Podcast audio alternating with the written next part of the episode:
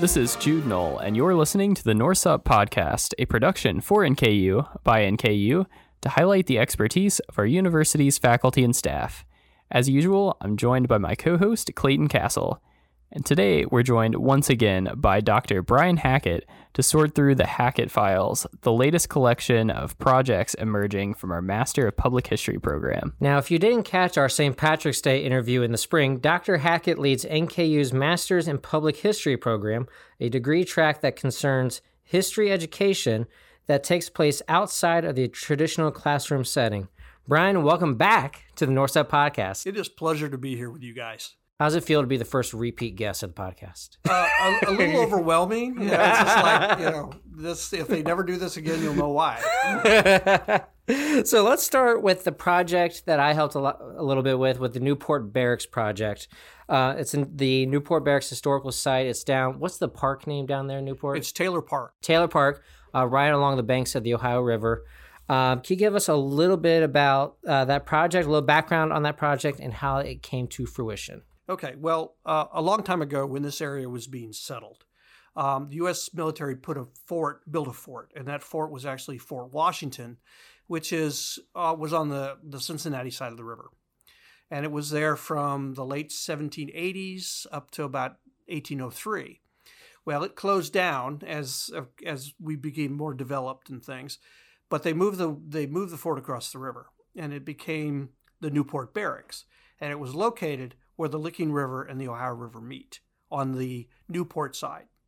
And it would became a training base, also a military fort up until the 18, the late 1880s when there was a series of floods and they moved out and created what is now Fort Thomas.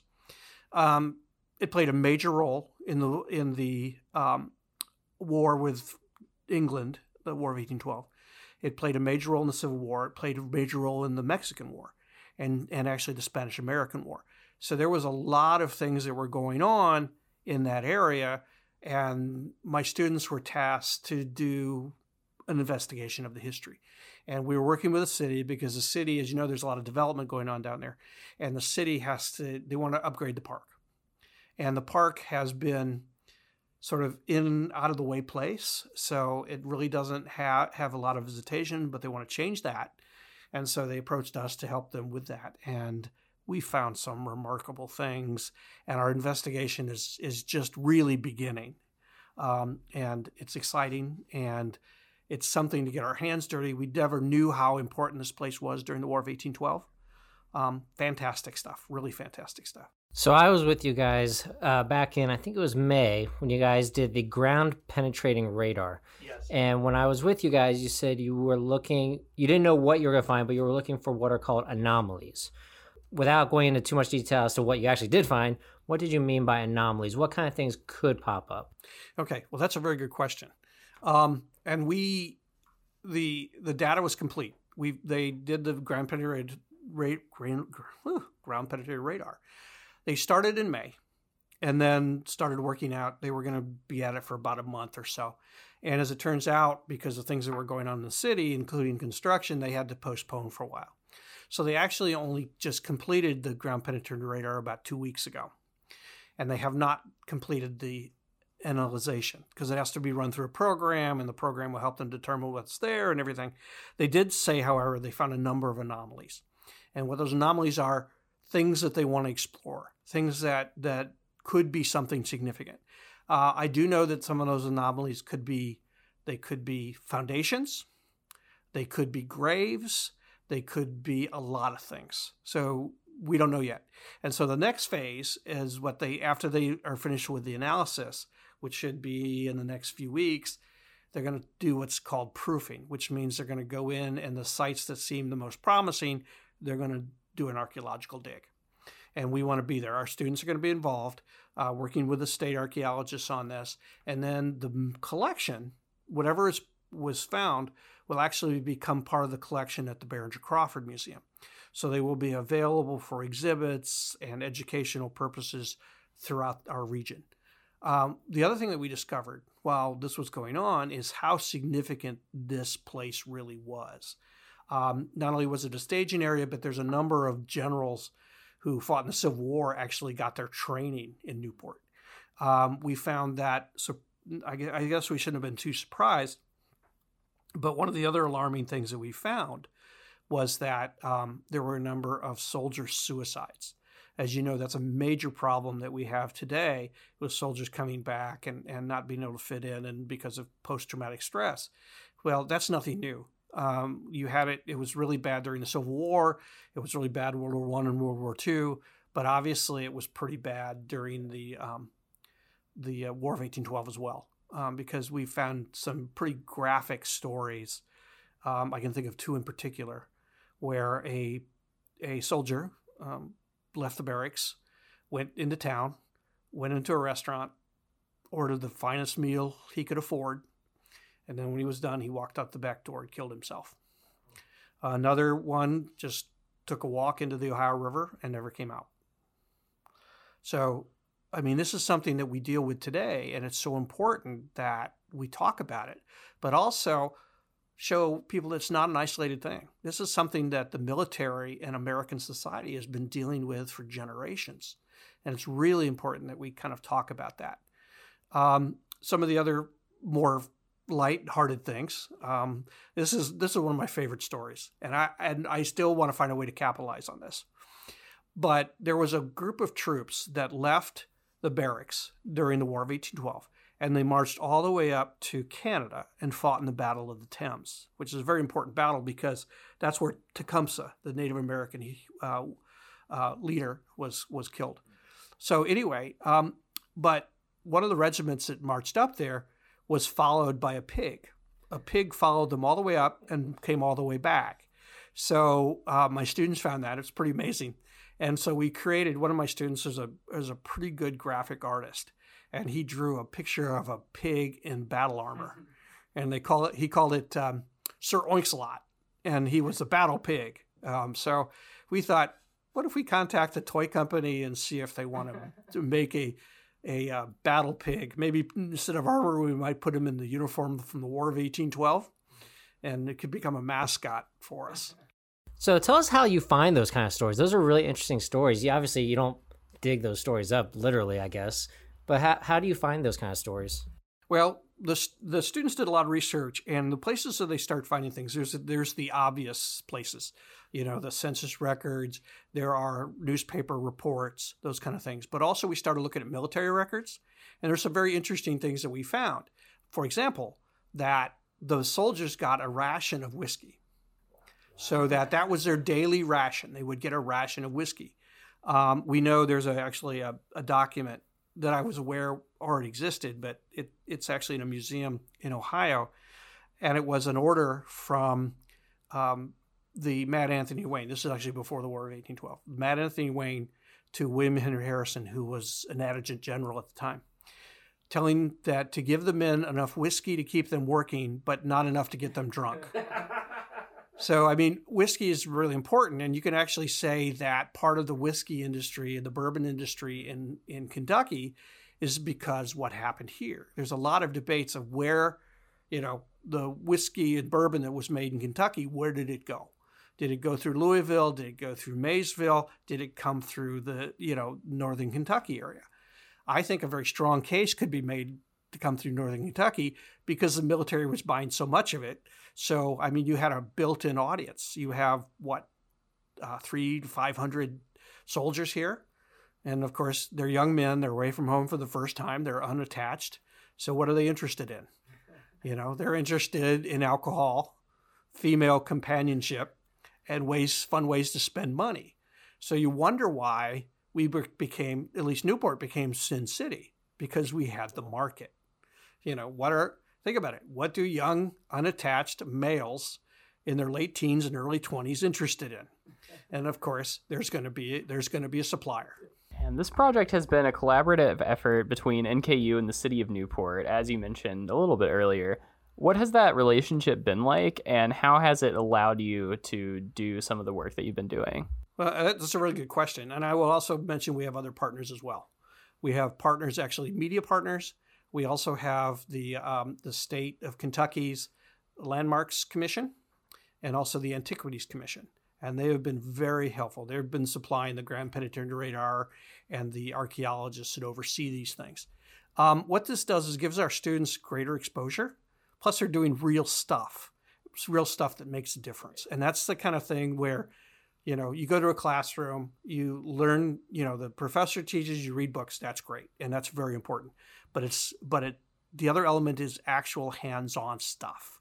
So, for example, we have students that were actually military veterans working on the research, and they could understand a little bit better from their insights what was going on in this base. Um, we found just so much that, and I should say, I didn't find it, it was my students found it. And working with the city and the city's expertise and the city's personnel, and working with the state and their expertise and their personnel have enriched what we do. Not only that, it gives us an insight as if a student goes and leaves my public history program, goes to a museum someplace, and they have a project similar to this, they've experienced it. They know who to contact or they need what you know is going on. They need to know things. For example, if somebody were to say to one of my students who'd never been through the class, "Okay, we want to bring in some ground penetrating radar." What does that mean? Well, how is it involved? You know, there are rules and regulations of why things are done a certain way. And that's all involved in the education process. And it's it's wonderful to have a student tell me when they go out to interview and they'll somebody will ask them, "Well, what is your experience on this?" And a lot of students who go to different programs and other universities, well, well, I've read a lot about it. It's so much more to say, I've done it. Mm-hmm. You know, I've built an exhibit. I've done an oral history project. I have done these things. So what you're getting is experience, and that's that's what these partnerships bring. And you mentioned earlier that your next stage of the project is proofing. What where does the project stand right now, and what are the steps that are, you're going to be taking after that? Okay, well, the proofing, of course, is the actual digging. And having not seen the data, I'm not sure what that's going to entail. But basically, they, they're going to select hotspots, important places to look for things. And the things that people look for, believe it or not, are things like privies and basements and trenches. I mean, if you think about it, um, the best information we can get is things related to privies and outhouses. And if you, um, the reason why is that people do things there they don't know anybody else about. So that's where they throw their stuff. That's where they, you know, everyday things get thrown. Um, I'd love to challenge my students uh, you guys are both too young to remember, but McDonald's used to sell hamburgers, especially their Big Mac, in a styrofoam box. There were literally billions and billions and billions of those produced. I would give you 25 bucks if you could find one within a week. You know, you can go online now and maybe be able to find one, but those were they were every day in common. The stuff that gets left in museums and things are things that that weren't common that people saved for a reason. So you dig into privy, you're going to find out what people ate. You're going to figure what what their vices were. You're going to find out a lot of things about their daily life. It's just the same if I say to you guys, okay, I'm coming over to your, your house tomorrow and I'm going to go through your house to see who what kind of person you are. Tonight you're going to go home, you're going to go straighten up, you're going to throw away, you know, all the things you don't want me to see, you know, you're going to do all that stuff. But if I said, "Okay guys, while you're sitting here, I've got a team of people going through your house. Where am I going to learn more about you? You know, stuff that's censored or stuff that's not censored. So that's why privies are so exciting because they tell us things. And you can't believe the stuff that ends up in privies. and it's and it's a lot of fun. Of course, all the waste is gone and everything. Yeah. So it's just dirt. But so that's one of the things that those kind of the ground the digging will look for. Also, there are trash pits. I mean, this is the military. You got trash pits all the time and um, we've already found stuff. You know, there's a, there was a tree that blew over, and just in the roots of the tree, there was so much stuff that was just exposed because literally for nearly a hundred years, that was a military base. But what do we know about it? Very little. Let's switch gear. Switch gears now to the Southgate Street School in Newport. Uh, before we talk about the Juneteenth exhibit that your students were a part of, let's talk about Southgate Street School in general. This is a, a pretty small building, actually, behind Hofbrauhaus in Newport. Uh, can you talk a little bit about what that school is or what that school was and the role it played in Northern Kentucky history? Absolutely. That is one of our uh, our region's really unsung um, treasures.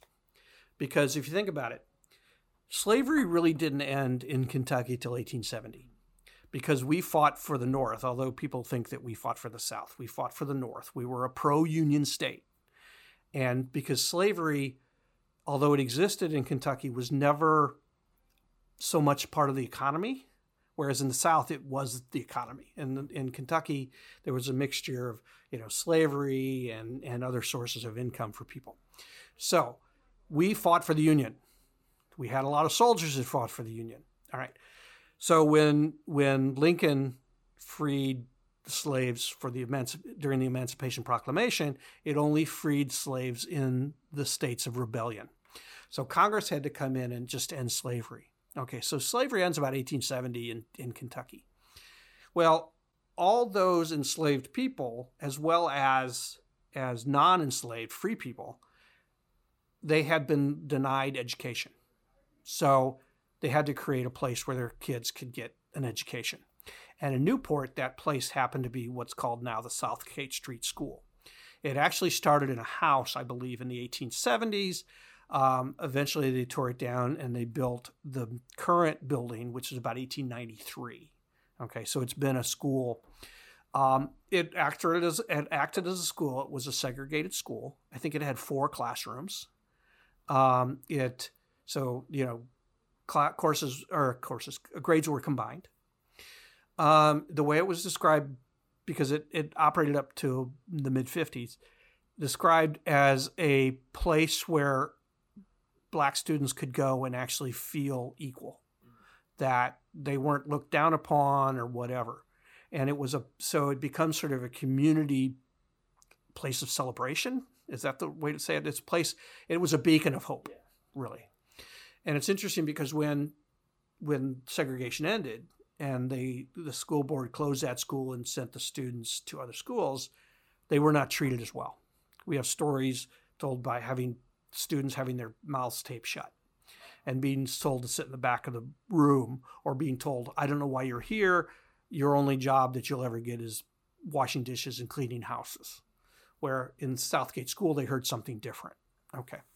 So, um, actually, the school board sold it, and it, and it actually was sold to a mobster whose name was Screw Andrews. and Screw Andrews ran, you know, quite a bit of the mob in northern Kentucky. He eventually sold it to a group of African American Masons, and they ran it as a Masonic temple. And um, they did great. They were the they really saved it, and they operated it and stuff. And now, uh, back in 2017, they got an agreement with the city so the city could operate part of it as a museum and maintain it and you know pay the bills and everything else so it could be used as a, a community center and museum. And my students got involved at that time. We did exhibits. We've done collections work for them. Um, but what's really exciting about it is that the stories that can be told.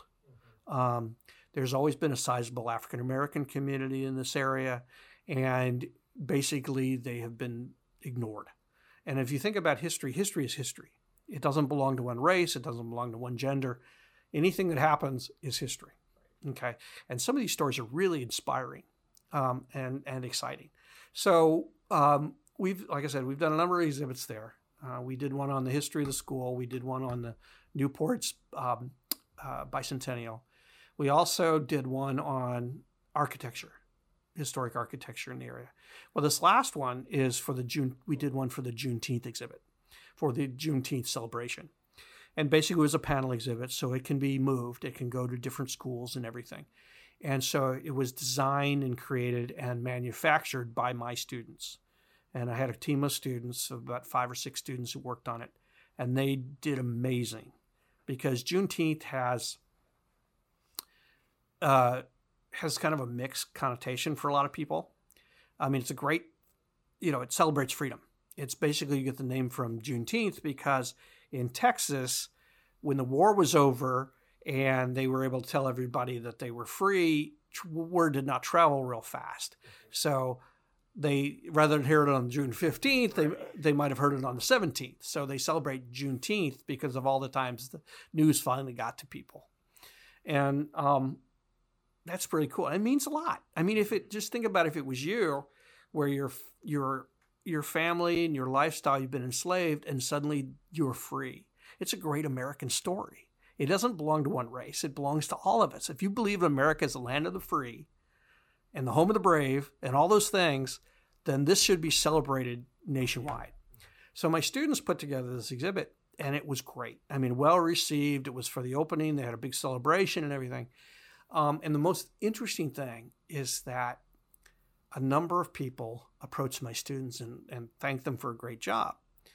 And one of my students said that he, he was approached by his, an elderly relative of his, uh, we say. And that person said, I'm very proud of what you did, but I'm not proud of what you, what the subject is. Because we don't, we shouldn't talk about this stuff. And he said it was really ironic to think that someone would be so offended by by a great American event. Um, and that's interesting because my students really, um, I think, really put their hearts and souls into this. And that's really the kind of stuff that my students do. And that's what we try to encourage our students to be involved because I learned a long time ago that I can tell them what to do and I can give them, show them techniques but they have to have ownership and that's the most important thing and they had ownership of this exhibit. Plus it did such great i think it told a great message. And now that it's such a traveling exhibit it can go into schools it can go into businesses and all sorts of stuff that it's got a long legacy. Final project to talk about today is one that involves former WKRC anchor and media personality Nick Clooney. Uh, from what I understand, the Clooney family bought a former Methodist church in order to restore it, and what they learned about the building ended up leading to the involvement of some student researchers here. This is a this is a great project of what's possible. Um, back in December, I get a phone call from a woman by the name of Terry Keith. Terry Keith is she refers to herself as Nick Clooney's producer when Nick Clooney was on on television Anyway, so they said, here's the issue. The Clooneys own a building in Augusta, Ohio. Or excuse me, Augusta, Kentucky. Oh, I'm never going to live that down. Augusta, Kentucky. And it's a former Methodist church. And it actually was a church that was, um, it had an African American congregation, which this is really interesting because there was a, a definitely a, an African American um, Methodist Church. I mean, there, that existed throughout America. And um, during the Civil War, Methodist Church, like other churches, split. And there was a Methodist Church South and a Methodist Church North. South, of course, promoted slavery. North, of course, did not. All right. But there was an African American because there was such segregation. So anyway, so they called us up and they said, "Look, we need help. You know what? What can you do for us?" So we met with them, we talked it over, and it became obvious that they had great ideas, but they needed a little direction. So we contacted some people here on campus from the MAP program, um, Masters in Public Administration, MPA program. And they actually sent somebody down to help with a retreat to help get them focused on stuff. So there were my students participated, their their committee, which is made up of Clooney family members and uh, local contacts, but also um, former colleagues of Nick and Nina Clooney, um, the man and wife that owned the property. They had bought the property in the 80s in order to keep it from being torn down. It had its original stained glass window, which windows which it still has. It was cons- it was perceived as a black church, which it had a black congregation, but it was registered as a regular United Methodist church which is really great because what it means is is that anybody could attend that white black whatever. And the idea was is that all men are created equal. So there wasn't a segregated place which is only something that we really discovered in the past maybe few months. And it, it's hard to underestimate or hard to over excuse me it's hard not to un- quite understand what that means. I mean but it's huge. It really really is big and the project centers around actually a woman by the name of, of um, Sarah Thomas. Sarah Thomas was a woman who had been born a slave, um, somehow was freed, and then started a business. She was in the leather business, leather working business. Um, there is some speculation that she actually had a tannery as well. Anyway, she was a very successful businesswoman, and this is a time of slavery in Kentucky. To tell you how what a great businesswoman she was, she was loaning money as a black businesswoman to white businesses. It's unbelievable. Okay. So anyway, she was able to put together money, and then she set aside her money when her estate was, set, was settled to build a church that would be open to all races and all genders and everything. I mean, it was really progressive. But of course, in Augusta, you had the Augusta College, which started with an abolitionist college that was closed down in 1847 um, because they were abolitionists and the state ordered them shut down because they were anti slavery. But there's a whole bunch of Underground Railroad history, there's abolitionist history, there's entrepreneurial history, a lot of stuff. And that's what my students are working with. The idea is they're going to take this building. The idea now is to turn it into some performance venue as well as a, a museum and maybe do out, outreach programs and everything else. So NKU is involved on several different levels and probably more levels as time goes on. So if you're going to turn that into a theater, what needs to go into it? What are the electrical needs? What are the lighting needs? What are the sound needs? Those kind of things. Well, the theater department can answer that question. You know, it comes to research. My students got it in spades. They're going to do an exhibit. They're going to do that as well. You know, but there's other things like marketing and businesses and management and all the other stuff that other departments could be involved in. And that's sort of like the way we'd like to think of things as community has issues. We can partner with them for the benefit of our students, but also for the benefit of our communities and make us really relevant to what our communities need. Well, Brian, this has been a blast. As I, usual. I love talking to you. I love uh, going to going to these projects with you because I've I've watched your students work firsthand. I've watched the uh, the Juneteenth project, and then the I love the ground penetrating radar. That was so cool. Um, and what your students are doing is really making NKU proud. And uh, I just applaud you and the Masters of Public History program for all the work that you have been doing. Thank you. Um, I, I appreciate that. And I, I feel good about you telling me that. But I have to tell you, NKU is a magic place. Is that there are a number of people here that are entrepreneurial and, and really see the students as the reason for their work. I mean, you always get the people who think, oh, I'm only here for my research and stuff interest. But here, there are a number of people in various departments, and I've had the pleasure of working with them, where stu- they're student focused and they're community focused.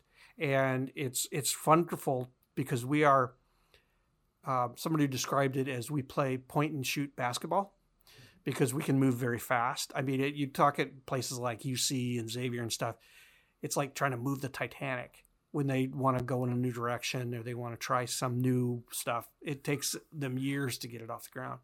Here, because we have this entrepreneurial spirit and we have some great leaders and we have with with professors and students and staff with great vision, it's a lot easier to do stuff here than it is in other places.